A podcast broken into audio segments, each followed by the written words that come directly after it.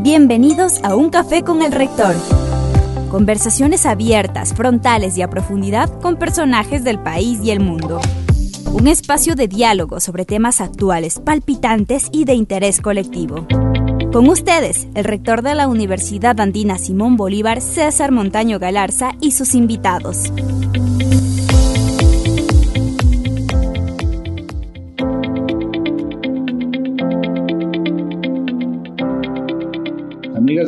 Amigos, nuevamente nos encontramos en este espacio que lo impulsamos desde el rectorado de la Universidad Andina Simón Bolívar, sede Ecuador.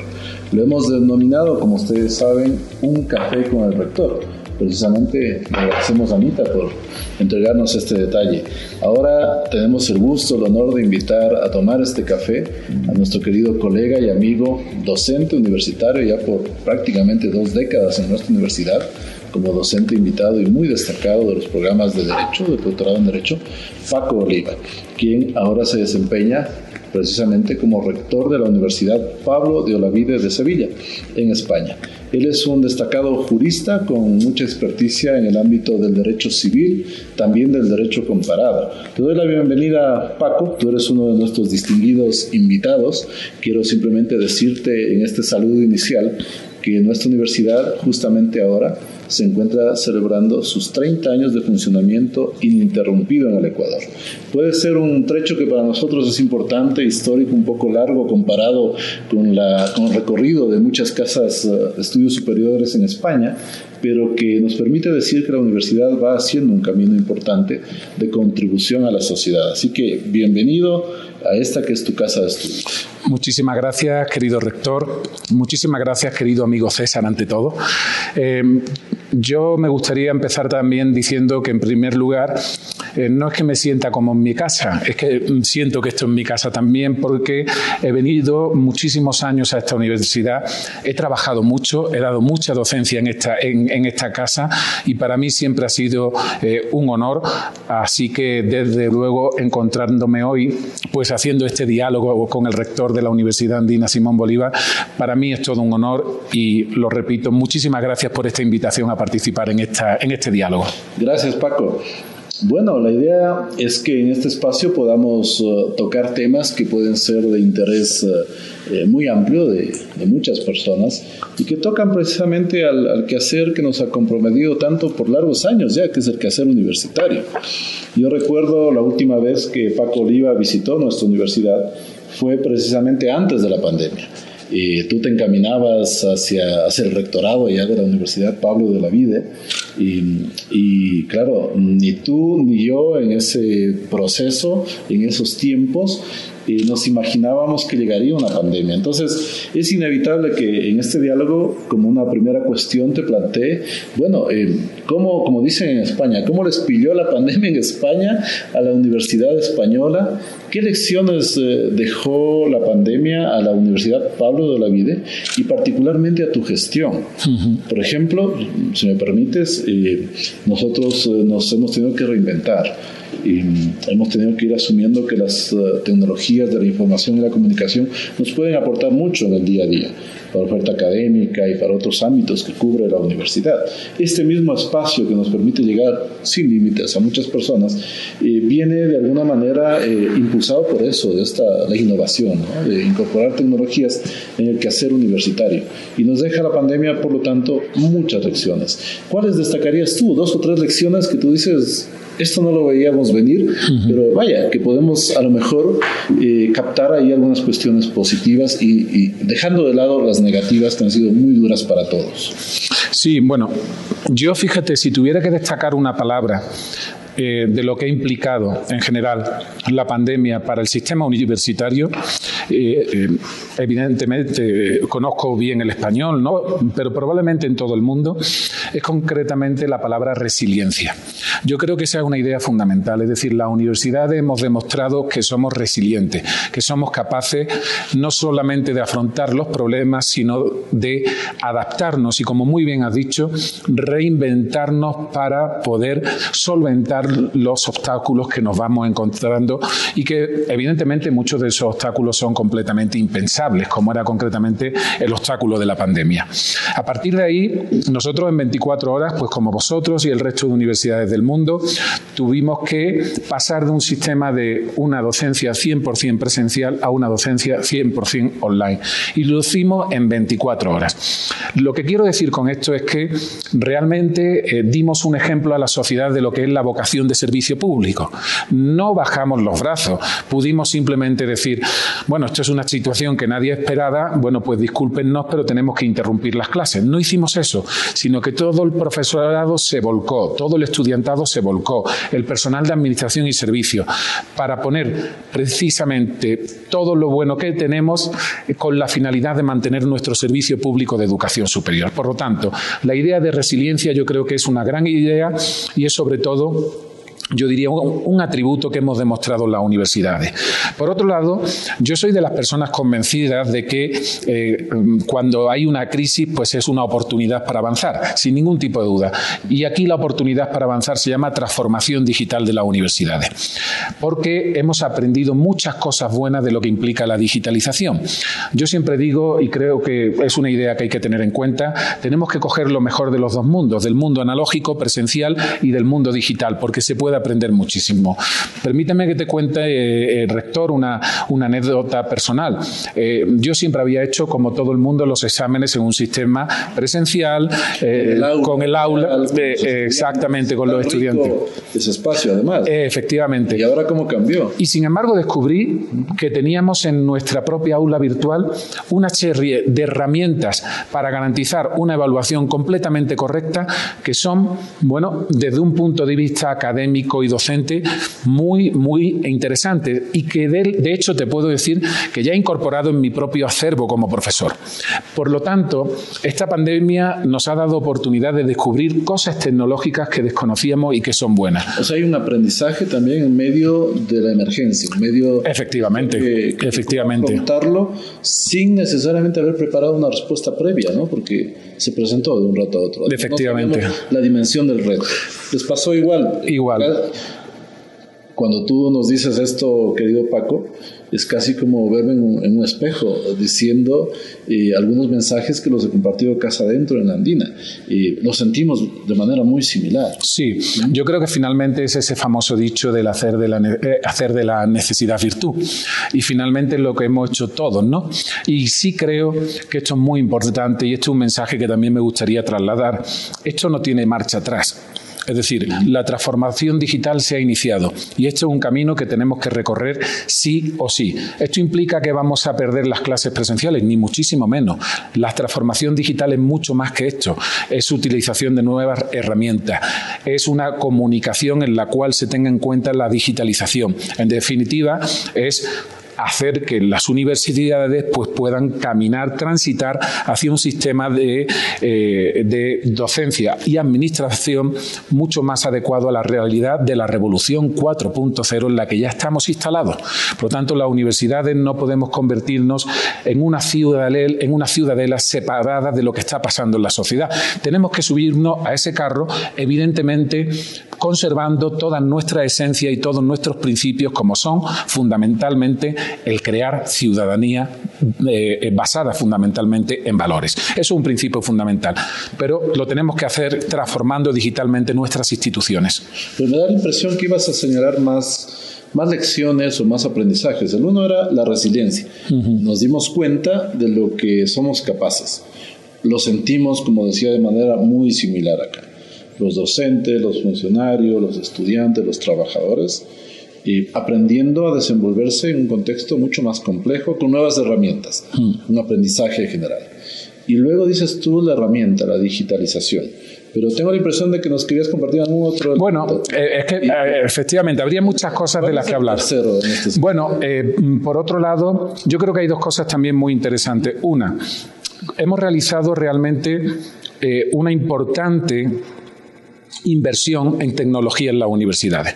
Por ejemplo, nosotros antes de la pandemia en nuestra aula, pues sí, había las típicas cámaras, etcétera, pero ahora ya tenemos un sistema integrado con pantallas planas, con una serie de cámaras de calidad que permiten pues realmente enfocar bien al profesor mientras dan las clases, es decir, permite un sistema o bien 100% híbrido o concretamente eh, eh, virtual que permita hacer este tipo de clases. Y, esto que es lo que nos permite, César, nos permite pues llegar mucha más gente y esa es una idea fundamental que a mí también me gusta transmitir. Es decir, si por ejemplo organizamos un título propio sobre una maestría, sobre cualquier cuestión en la Universidad Pablo de la Vide, ya la podemos ofertar a mucha más gente porque no hace falta que vengan presencialmente a Sevilla, sino que podemos darle la oportunidad de darle un sistema híbrido y por lo tanto acceder.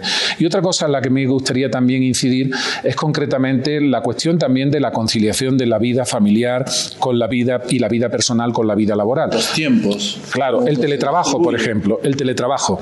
Yo creo que esto también ha sido una enseñanza importante. Se ha demostrado también que la, desde un punto de vista administrativo, la universidad puede funcionar sin necesidad de que estén todos sus trabajadores todos los días de 8 de la tarde a 3 de la tarde con ese horario, sabéis que español tan extraño que tenemos, ¿no?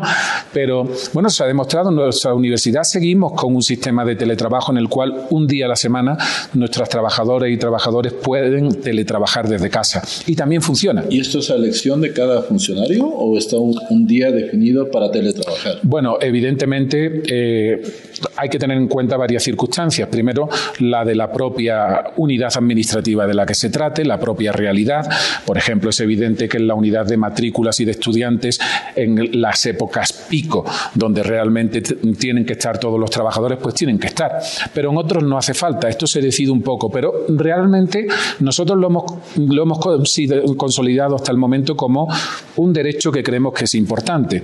Eh, y que de hecho, fíjate, eh, hay una Carta de Derechos Digitales que se acaba de publicar en España, en la cual se pretenden reconocer cuáles son los derechos digitales de la ciudadanía y uno de ellos es precisamente el teletrabajo.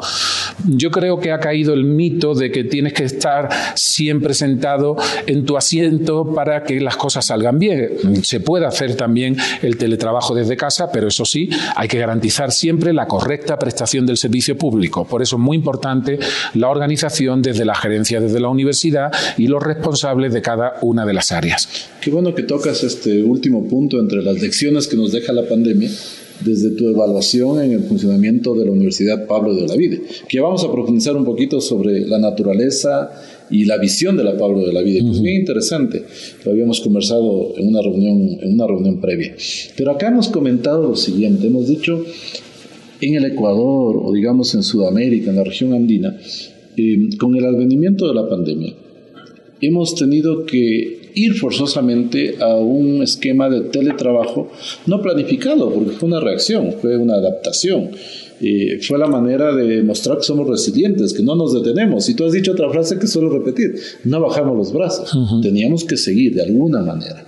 Eso lo, lo pusimos acá en el centro del debate y seguimos avanzando. La andina no em, canceló una sola hora de clases allá en marzo de 2020, en la época más difícil, cuando sentimos el primer golpe de la pandemia en el Ecuador. Pero decíamos, hemos pasado del teletrabajo no planificado y de emergencia eh, a otro momento. Y creemos que este momento a lo mejor es el que sirve para pensar, para definir, para perfilar bien un, esquema de teletrabajo planificado. De eso nos estás hablando ahora en el caso mm, Efectivamente. de la universidad. Y permíteme adicionalmente, sabemos, las noticias se transmiten tan rápidamente que un país europeo, me parece que es el caso del Reino Unido, ya está ensayando con miles de empresas y este esquema de cuatro días de trabajo presencial y uno no presencial, virtual. ¿Cómo miras eso y ya con la experiencia de ustedes? Sí, efectivamente. Nosotros mm, te puedo decir que, eh, a día de hoy seguimos con este esquema de trabajo.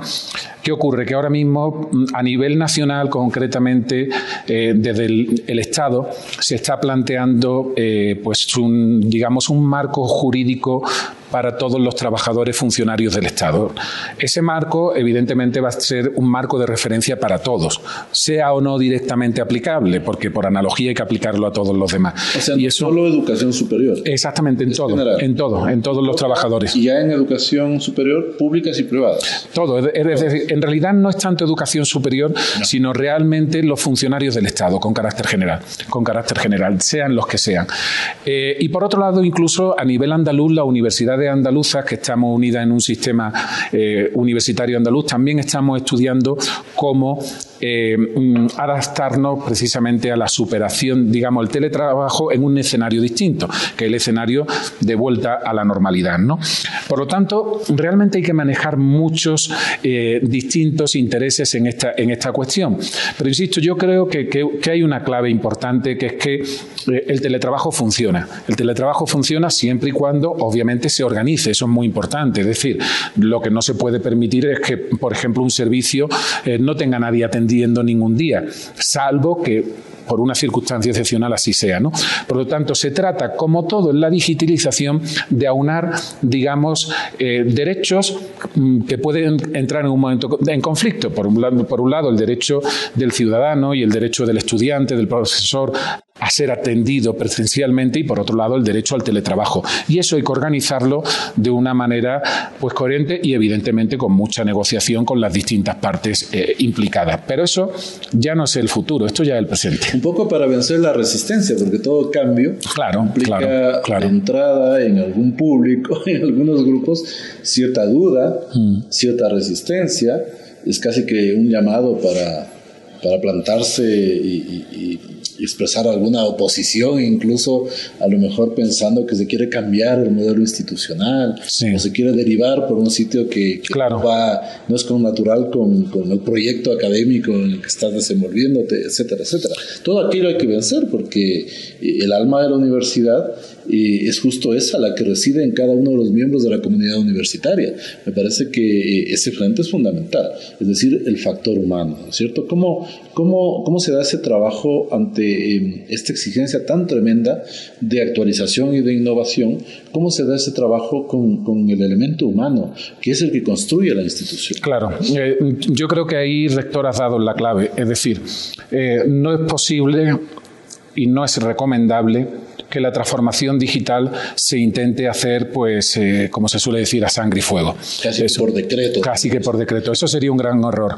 Y por eso aquí hay varias cosas muy importantes. Primero, una un buen nivel de información y de comunicación, por lo tanto. La comunicación aquí es muy importante, es decir, mostrar por qué se están introduciendo estos cambios, que son unos cambios positivos para la institución. Y en segundo lugar, es muy importante la formación. Eso es muy importante. Es decir, no podemos pretender que la gente de, la noche a la mañana pues, de, repente cambie por completo su forma de actuar y de interactuar con la universidad, con los estudiantes, con el profesorado, etcétera, sin tener una mínima, una mínima adquisición de competencias digitales. Por eso es muy importante trabajar en la información, en la, competencia digital y el tercer elemento. Las cosas hay que hacerlas eh, piano piano, como dicen los italianos, es decir, poquito a Tampoco se puede pretender son dar. Son procesos. No se puede pretender dar la vuelta a una institución en 24 horas. Hay que darle el tiempo. La gente se tiene que adaptar. Pero teniendo en cuenta estas tres ideas que, te digo, es decir, informar, comunicar, que son la misma, y por otro lado, pues ser capaces de dar competencia y de dar tiempo, con estas cosas yo estoy seguro que podremos hacer la transformación digital. Porque además yo estoy convencido de otra cosa. ¿eh? El siglo XXI de las universidades pasa por tres ejes. Transformación digital, sostenibilidad e igualdad. Esos son los tres ejes en los que tenemos necesariamente que trabajar las universidades. Las universidades no podemos conformarnos solamente en ser depositarios de conocimiento. Eso lo somos desde que se creó la primera universidad y creadores. sino que tenemos que ser capaces efectivamente de transformar la sociedad también, porque es también un valor nuestro. Y por eso esos, esos, grandes ejes, esos grandes ejes de transformación, digitalización, igualdad y sostenibilidad tienen que formar parte de la agenda esencial de las universidades del siglo XXI. Muy bien, a ver si el tiempo nos da para volver a referirnos a algunos de estos temas que son sustanciales en este diálogo. Estamos conversando ahora con Paco Oliva, querido amigo de esta casa de estudios, parte de esta casa de estudios, la Universidad Andina Simón Bolívar, sede Ecuador. Y justamente conversando sobre temas de interés general y compartiendo un café con el rector, así que te invito a, servirte este café, y que ya es una costumbre acá entre nosotros. Te quiero sacar un momento de, ese espacio que tiene que ver con la exigencia del rectorado eh, eh, al afrontar la dirección de una universidad tan importante en España como la, la Pablo de la Vida, con una proyección además internacional muy, muy singular, muy destacada. Eh, para ir a un plano un poquito más personal, Paco, ¿cómo tú compaginas tu gran responsabilidad como rector que por experiencia propia yo la valoro muy exigente, es así, em, con ese perfil que uno tiene antes de llegar al rectorado. Uno es docente universitario, tú eh, eres un docente muy reconocido en, Europa y acá en América Latina.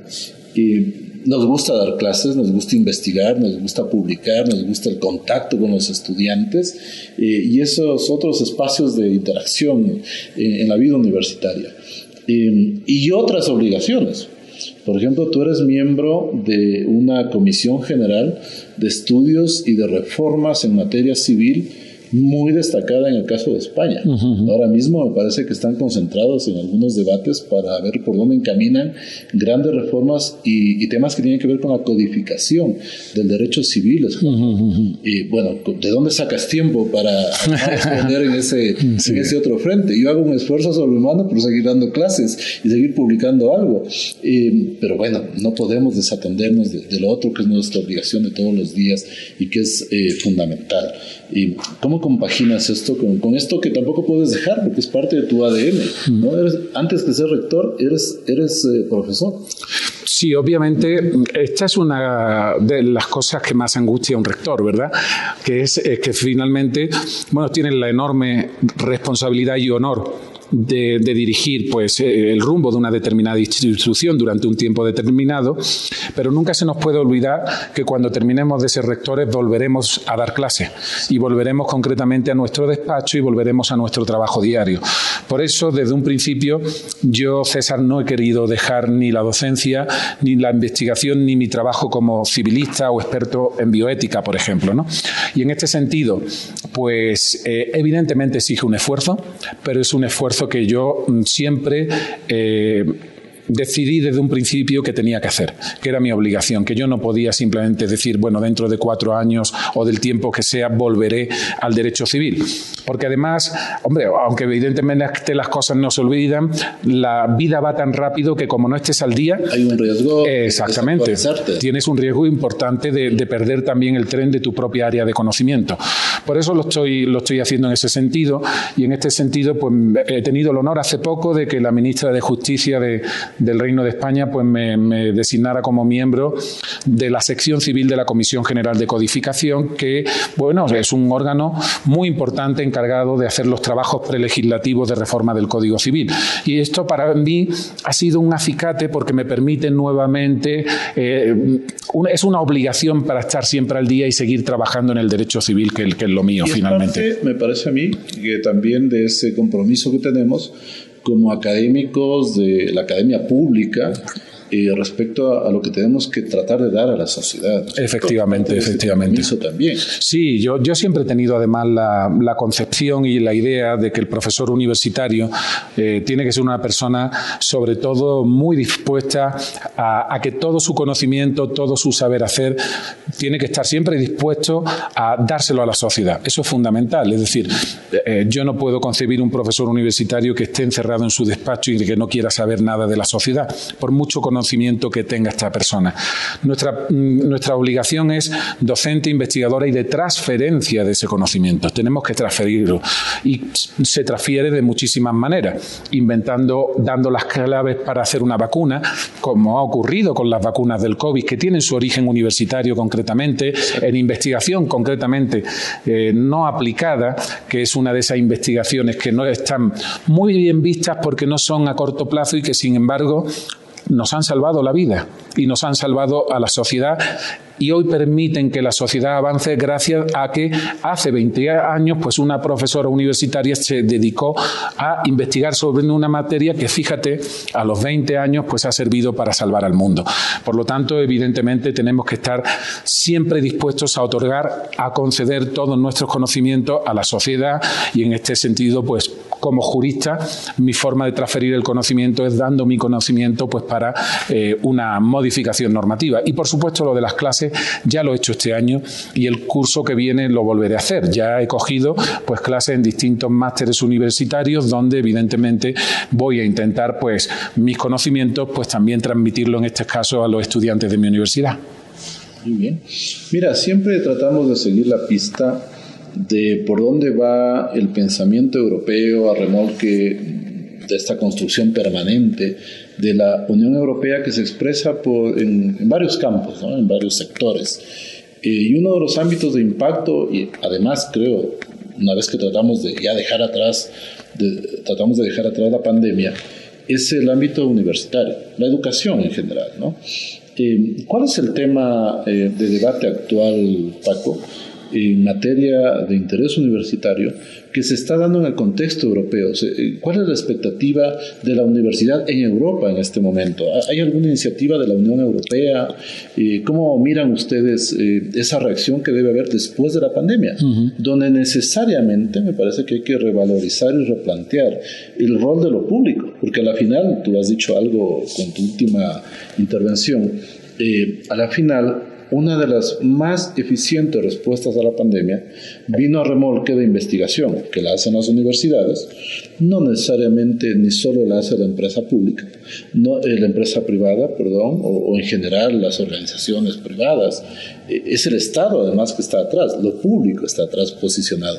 Entonces, bueno, ¿cuál es la expectativa luego de la pandemia que sea de mucho interés para la educación superior?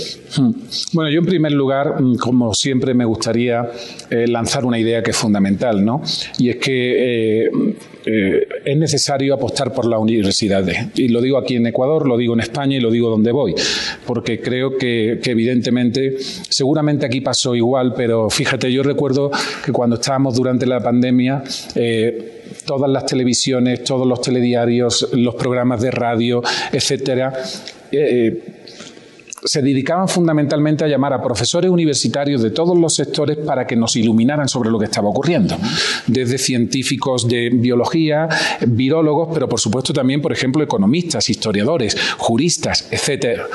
Y por lo tanto tenemos que seguir apostando por la universidad sin ningún tipo de duda.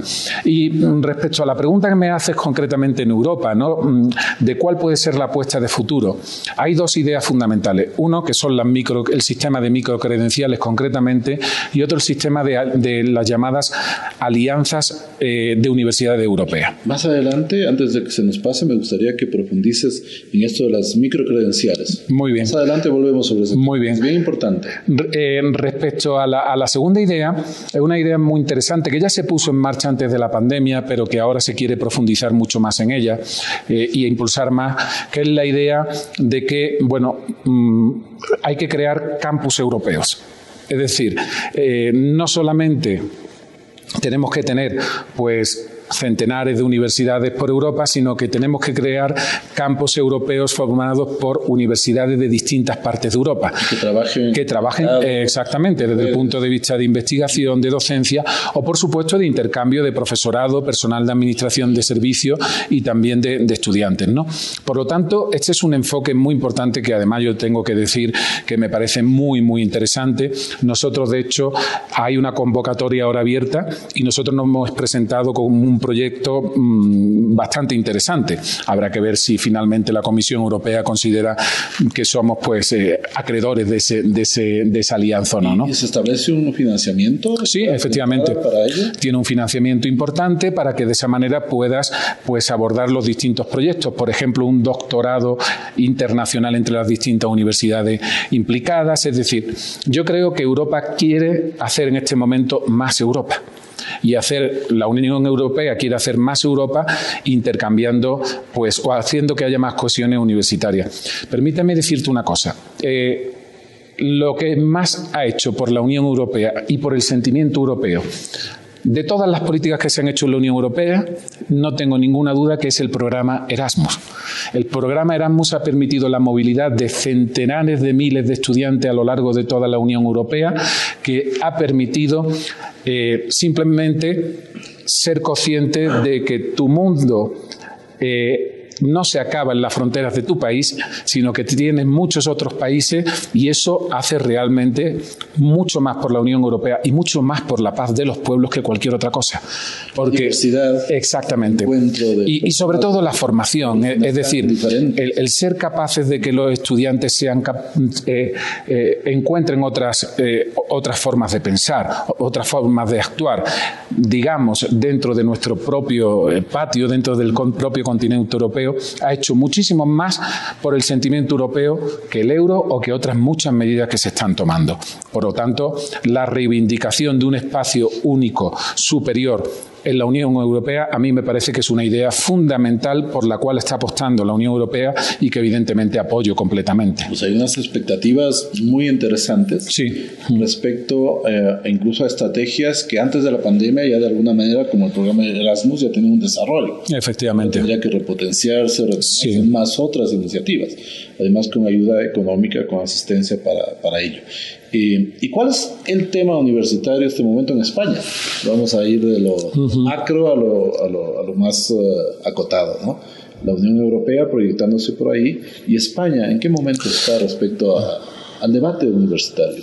Bueno, eh, ahora mismo la verdad es que nos encontramos en un momento especialmente, especialmente importante porque se está debatiendo, eh, pues, eh, después de muchos años, la creación de una nueva ley orgánica de universidades. ¿De qué año es la que está vigente? ¿No recuerdas? Es del año, creo que del 2002, pero sobre todo hubo una reforma del 2007, que es la que está en vigor, que es la reforma del sistema universitario, del LOL Un pequeño paréntesis. Mm. Como jurista, eh, yo tengo mi lectura también como, como abogado, pero cambia la realidad y el contexto, casi que hay que replantear el marco jurídico casi en su totalidad.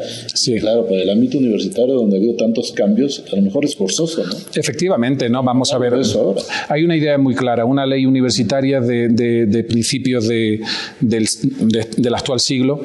Eh, se ha quedado obsoleta y se ha quedado obsoleta porque ha cambiado muchísimo el mundo universitario en estos tiempos, desde todos los puntos de vista, docente, investigador, carrera profesional, etcétera. Y por lo tanto, había un cierto consenso en que por parte de, todas las comunidades universitarias en que había que abordar este campo, este cambio.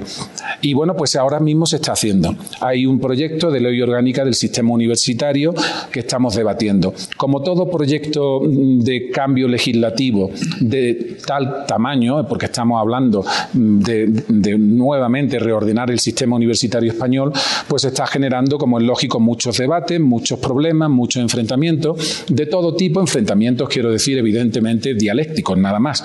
Eh, pero yo creo que, bueno, es necesario, es necesario tener esta reforma.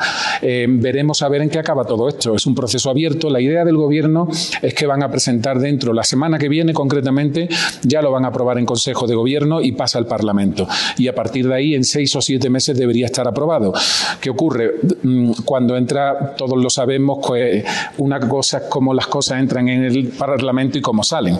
Por lo tanto, habrá que esperar todo lo que ocurre, todo lo que ocurre en medio, ¿no? Un, jurista decía, no se puede pedir peras al olmo cuando quieres una ley lo más perfecta posible, pero llega al, al, ámbito, al espacio de la política, donde los intereses a veces son, son muy, muy diversos, muy encontrados, y el proyecto que parecía muy perfeccionado eh, sale con una versión muy diferente. Sí. Hay ese riesgo siempre. Efectivamente. Lo que siento es que en el ámbito eh, de discusión este de la universidad en España en, en, el año presente, luego de la pandemia, es que hay un, una especie de consenso de que hay que replantear algunas reglas. ¿no? Sí, sí, sí. Y los ejes dos ejes, tres ejes. Bueno, fundamentalmente. Cambio y, y urgencias. Hay varios ejes que son, primero, la financiación, evidentemente. Eso es una idea básica. Reforzando el rol del papel del Estado. Como efectivamente, efectivamente. Pública, sobre todo. Se quiere conseguir que, mira, durante eh, fundamentalmente la gran crisis económica que hubo en el 2010, 2010-2011, eh, como en todo el mundo, en España, pues hubo que hacer unos ajustes muy importante. Fue una época de austeridad y de recortes. El sistema español ha mm, perdido muchos puntos de inversión eh, eh, respecto al PIB. Y eso todavía lo estamos arrastrando. Ahora concretamente se prevé por la propia ley que tiene que incrementarse hasta llegar al menos al 1% del Producto Interior Bruto la inversión en universidades y en ciencia el 1,5%. Por lo tanto, ese es un primer elemento muy importante que yo aplaudo, evidentemente. Y que recursos. Efectivamente, recurso económico. Eh, en España tenemos la complejidad de que luego eso hay que aterrizarlo comunidad autónoma por comunidad autónoma, que son las que tienen las competencias en la ejecución de las políticas universitarias. Y luego habrá a ver cómo se hace eso en los distintos modelos de financiación de cada comunidad autónoma. Pero en cualquier caso, yo aplaudo la idea de que se diga hay que aumentar la financiación de las universidades. No sé si el mejor elemento de comparación es el Producto Interior porque esto siempre varía. Probablemente hay otros criterios mejores, pero en cualquier caso aplaudo la idea de que la filosofía que hay detrás de que, de, que se incremente. Por otro lado, hay que mejorar la investigación. ¿Y cómo se mejora la investigación? Fundamentalmente con una reducción de la carga burocrática, entre otras cosas, y con un buen reconocimiento de la tarea de, los investigadores. sin dejar digamos, de lado o abandonado esa tarea fundamental del docente, que también es hacer docencia. Claro, efectivamente. Porque además el profesor investiga para usarlo eh, a ese recurso, a ese resultado en su tarea docente. Yo claro, lo veo como muy cercano. Claro, claro, si es que lo uno con lo otro. Finalmente un buen docente necesariamente un buen investigador, porque realmente la docencia te sirve pues para aprenderte bien tu propia materia, si eres capaz de transmitir bien tu materia, es que tú mismo la has comprendido bien y la conoces a fondo. Y eso no lo digo yo, eso lo decía Feynman y otras muchas personas. Y, por otro lado, por lo tanto, la investigación es fundamental para mejorar también tu propio acervo de conocimiento. Pero la investigación es un elemento fundamental. En España, el 70% de la investigación que se hace nace de las universidades públicas. El 70%. El 70%. Nace de un sistema muy potente de investigación que hay en las universidades públicas.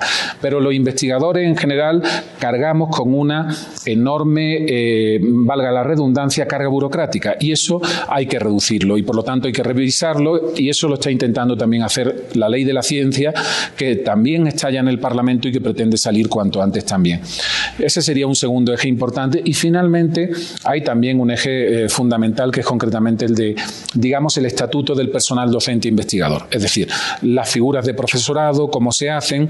Y aquí, bueno, pues el gobierno ha presentado unas modificaciones muy importantes respecto a lo que hay ahora mismo. Habrá que ver, todavía está esto en proceso de, elaboración, en proceso de debate, pero se van a introducir cambios importantes respecto al régimen que teníamos hasta, hasta este momento. Estamos ya en la, en la recta final de este diálogo querido Paco, como ves, el tiempo pasa volando. Volando. tan, tan interesantes, tan cautivadores. hay, hay, que tocar eh, algo que a veces se presenta como curiosidad en nuestra comunidad universitaria y en general, y que creo que tiene una trascendencia importante para América Latina. La vocación de la Universidad Pablo de la Vida. Eh, ¿Cómo miras aquello? Eh, nosotros pensamos que causa interés singular, un interés muy particular, la vida y la experiencia de nuestros pueblos para la Pablo de la Vida, una universidad que la vemos al mismo tiempo como que muy lejana, pero muy interesada en nuestra propia experiencia, en nuestra historia y en nuestros procesos. Cuéntanos un poquito más de aquello. Bueno, yo siempre, yo siempre digo que mm, la propia concepción y el origen de la Universidad Pablo de Olavide es la de una universidad con una clara orientación americanista, porque eh, no en vano el, eh, el nombre, eh, la persona que está detrás de nuestra universidad, del nombre que portamos, don Pablo de Olavide, era un ilustrado peruano que hizo algo tan importante como venir a España y hacer pues todo un plan de modernización del propio país en aquel momento, que era un momento pues difícil. Por lo tanto, fue mm, pues un peruano que vino a modernizar España y hacer cosas tan importantes. Muy desconocido en nuestro medio. Pues, pues efectivamente, así fue. Concretamente, él tiene pues mm, para mí una de las cosas más apasionantes que he leído nunca. Eh, él se dio cuenta de que entre Madrid y Cádiz había pues una ruta muy peligrosa, abandonada, llena de bandoleros, etcétera, y que era difícil el tránsito. Y por lo tanto, ¿qué es lo que hizo? Inventar las nuevas poblaciones, que fue concretamente una colonización del interior de España y concretamente del interior de Andalucía.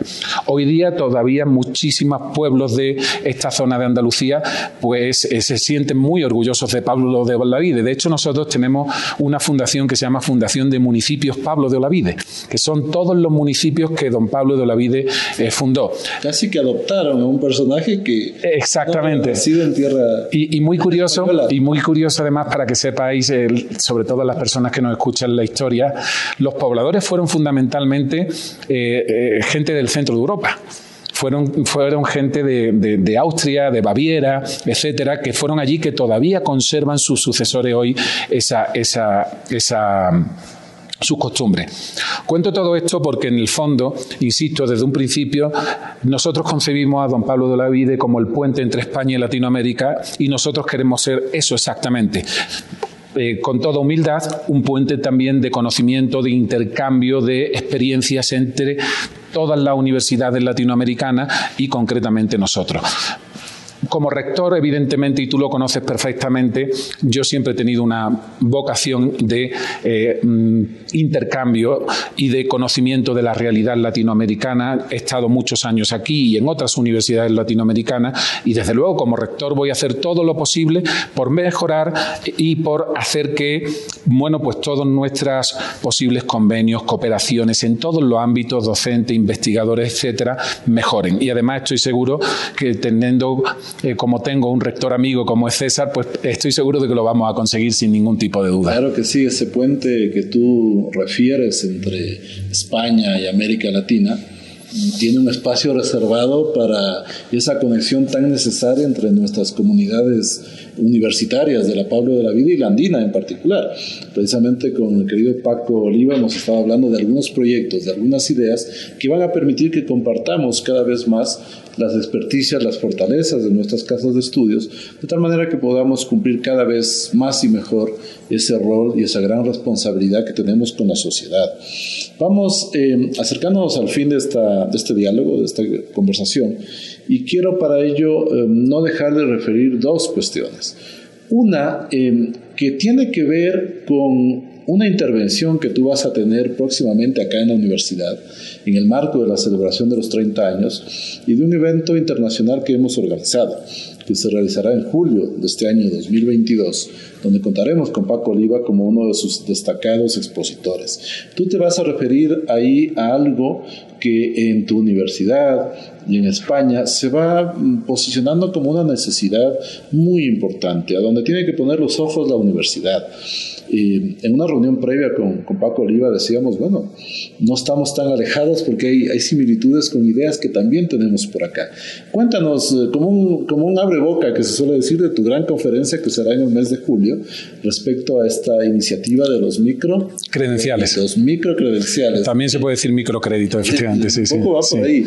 Eh, cuéntanos un poquito más de, de esa idea, de esa iniciativa que nosotros, digamos, eh, la apreciamos en toda su dimensión, porque creemos que tiene un gran sustento y de hecho algunos elementos relacionados a ello, de alguna manera los hemos estado ya conversando también por acá. Sí, bueno, realmente mm, esto forma parte de la idea que estábamos diciendo de la propia resiliencia y la necesidad que tenemos las universidades de seguir reinventando. Y la responsabilidad. Y la responsabilidad frente a la sociedad, efectivamente.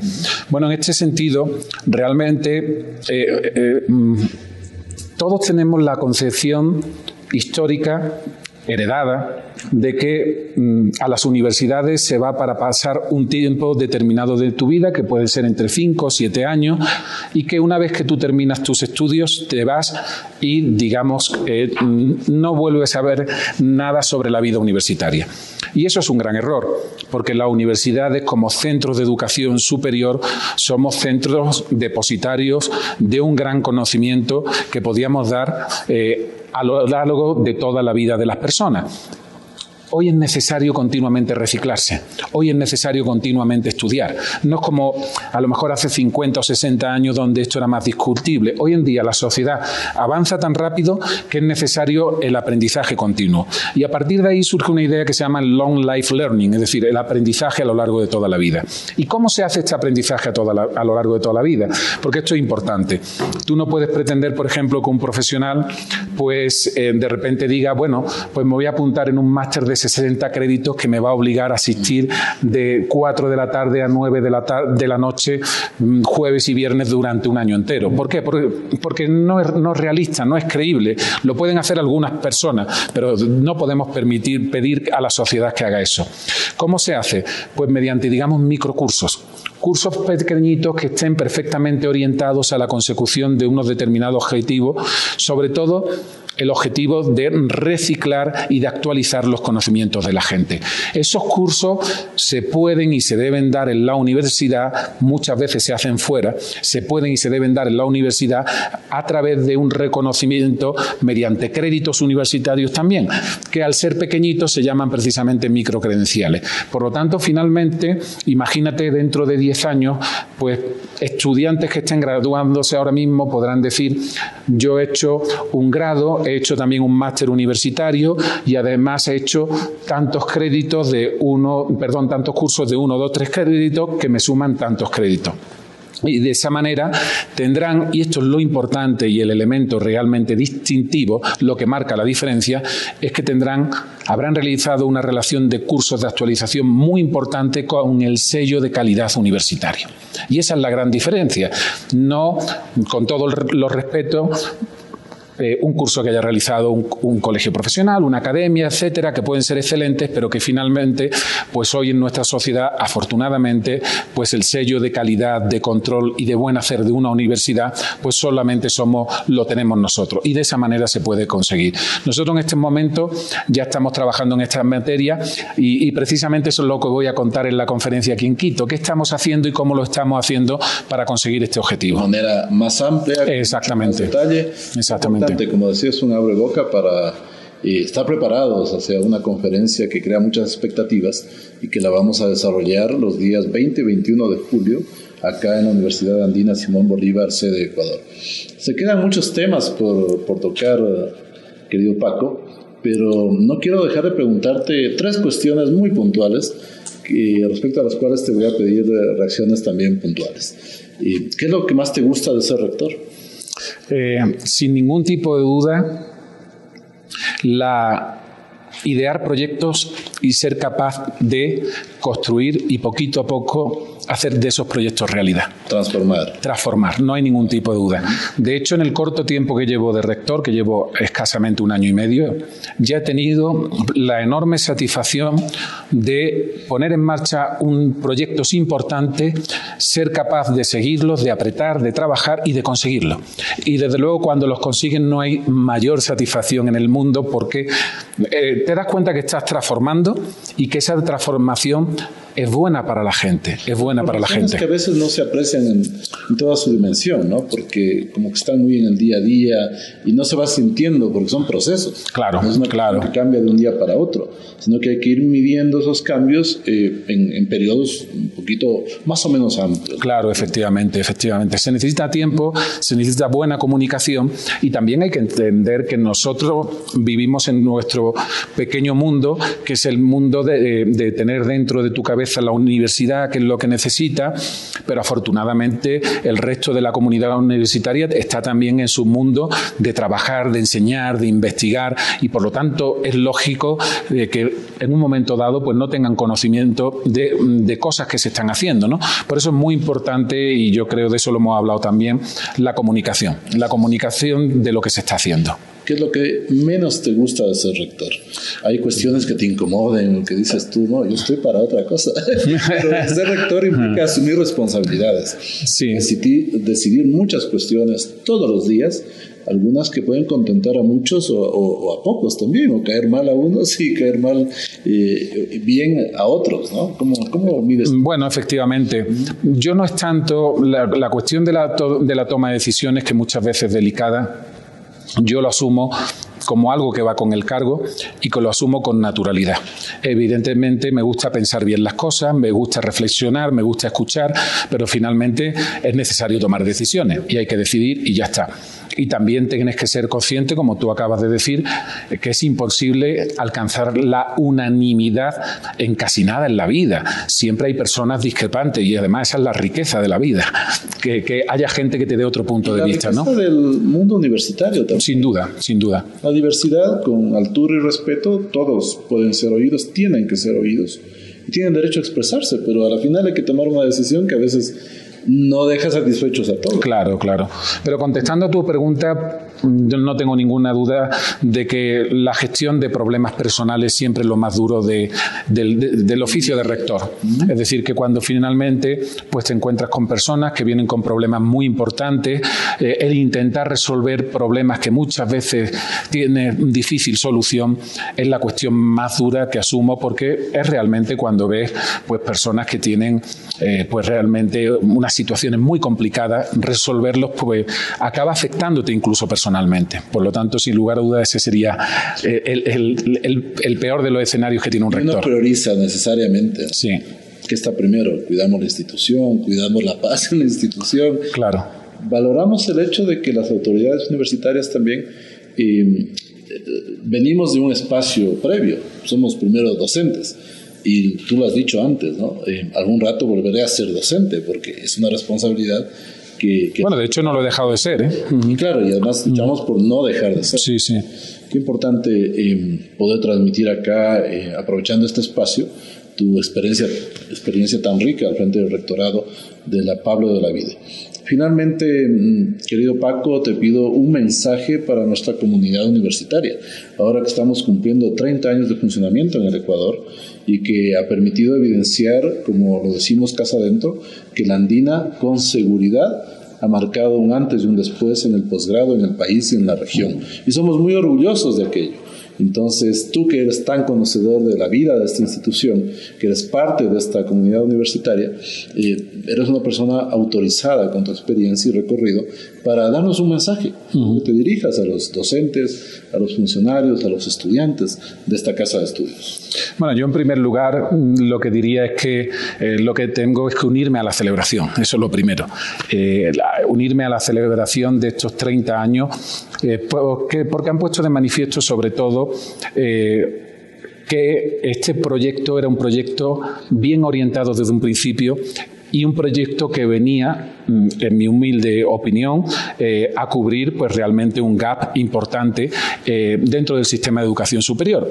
Y ahí están los resultados del incremento continuo de estudiantes, del incremento continuo de másteres, de doctorados, etcétera. Yo he tenido el honor de formar parte pues, del claustro de profesores que han formado a doctores ya realmente dentro de esta universidad y por lo tanto yo creo, querida comunidad universitaria de la Universidad andina eh, Simón Bolívar, que hay que estar muy orgulloso de lo que se ha hecho. Eh, mirar ahora mismo y reconocer el esfuerzo de las personas que también te presidieron a ti para llegar a este momento, porque yo creo que es muy importante en la vida ser siempre agradecido y reconocer que aquí no se ha llegado eh, mm, pues, pues, simplemente por el destino, sino que se ha trabajado mucho y una vez que se hace ese ejercicio de, digamos, reconocimiento y autofelicitación, seguir trabajando y seguir viendo cuáles son las necesidades del país, cuáles son las necesidades de la institución y actuar siempre con esa visión institucional que tiene la Andina para conseguirlo mejor. Pero sobre todo, eh, insisto, eh, felicidades y será un honor poder participar, pues dentro de muy poquito, dentro de un mes precisamente, en este acto eh, en la Universidad Andina. Esta es tu casa, querido Paco. Yo quiero reiterar el agradecimiento por haber hecho un espacio en tu agenda tan importante acá en el Ecuador, en esta visita, para que podamos conversar sobre temas que nos interesan eh, mutuamente. La vida universitaria presenta tantos retos, tantas problemáticas y al mismo tiempo tantas oportunidades. Tú como rector lo conoces más que nadie, tenemos esa experiencia eh, que nos enfrenta todos los días a retos, a problemas y a posibilidades de actuación para mejorar la situación de nuestras instituciones, de nuestras comunidades universitarias y asimismo la experiencia de la sociedad. Ese es eh, uno de los grandes retos que nosotros tenemos. Te agradezco mucho por haber sido eh, parte tan importante de este proyecto que se llama Un Café con el Rector, un canal nuevo que hemos descubierto precisamente a remolque de la pandemia para llegar más y mejor por nuevas vías eh, no solamente a la comunidad universitaria, sino a la sociedad en general y sin límites, porque las tecnologías de información y comunicación nos permiten llegar al resto del mundo. Así que gracias, tú has sido un invitado de lujo, así como los que te han precedido en este espacio. Te agradezco mucho pues, y ratifico ahora el hecho de que eres eh, muy parte de nuestra comunidad universitaria y que estamos muy contentos de que en la celebración del mes de julio de este año te probamos podamos tenerte nuevamente acá con nosotros. Así que siempre bienvenido pues, y, gracias por este espacio. Muchísimas gracias, Rector, y ha, sido un placer estar con vosotros. Y con mucho cariño quiero entregarte a nombre de la Universidad Andina, de los compañeros y compañeras, este pequeño recuerdo, es una talla de la Virgen de Quito. Sí, muy conocido, claro, mucho, mucho. Está en la cumbre del Panecillo sí. y que vigila a Quito desde el centro y hacia el norte, pues está dando respaldo al otro lado. Así que con mucho cariño para que te lo lleves como un recuerdo especial. Muchísimas gracias, una talla muy hermosa y la pondremos allí en el despacho del rectorado, sin ningún tipo de duda.